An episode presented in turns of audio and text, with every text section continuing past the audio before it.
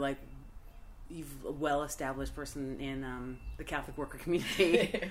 um, Self-established. yes, but it means that you've been working with in the context of a Catholic institution. Well, it's not really an Oh, institution, a right. confederation. On the margins of the Catholic institutions, Okay. interfacing with them. Okay, for for a long time. Yeah. How long? 10 years at Okay. Casa Alma, but I feel like I've been on the social justice side of the Catholic Church for almost 20 or so through volunteer jobs, paid work, Maryknoll service. And what would you say that what you're in now is is a crisis of faith? I I no. I, no, I wouldn't define it that way, but so this is what I was thinking about this morning.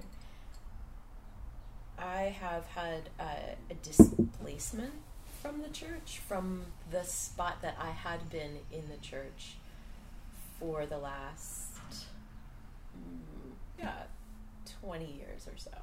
Um, but it, and so I, while that displacement was happening, this sense of loss of confidence in church leaders, um, uh, decreasing inability within myself to be present in clergy led spaces, including Mass, and not have a voice in those spaces, um, and a deep upset, distress, anger, sadness over all the abuse, scandals, and rape of children that's coming out anew in the church. So, with all of that, as all of that has unfolded, initially I think it felt like a crisis of faith because it was so shaking of this foundation that I've been resting on to do all of this intersecting life, faith, social justice work for a long time.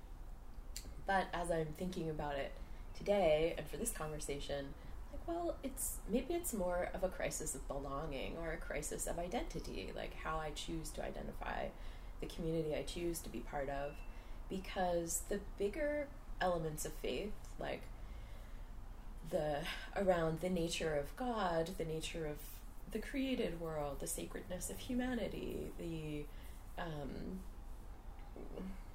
uh, I don't know, energies of abundance and love and creativity that are inherent and part of the universe and are divine. Like, my faith in all of that hasn't changed at all. It's where do I go to have that nurtured, to be challenged in that, to live that out more, and that's that question had been answered. I had answered that question 20 years ago and felt like, yes, the Catholic Church, hmm. which is my, you know, childhood heritage, um, that is the place where I want to locate myself. And so I don't know what to call it a crisis of what exactly. So, not exactly faith,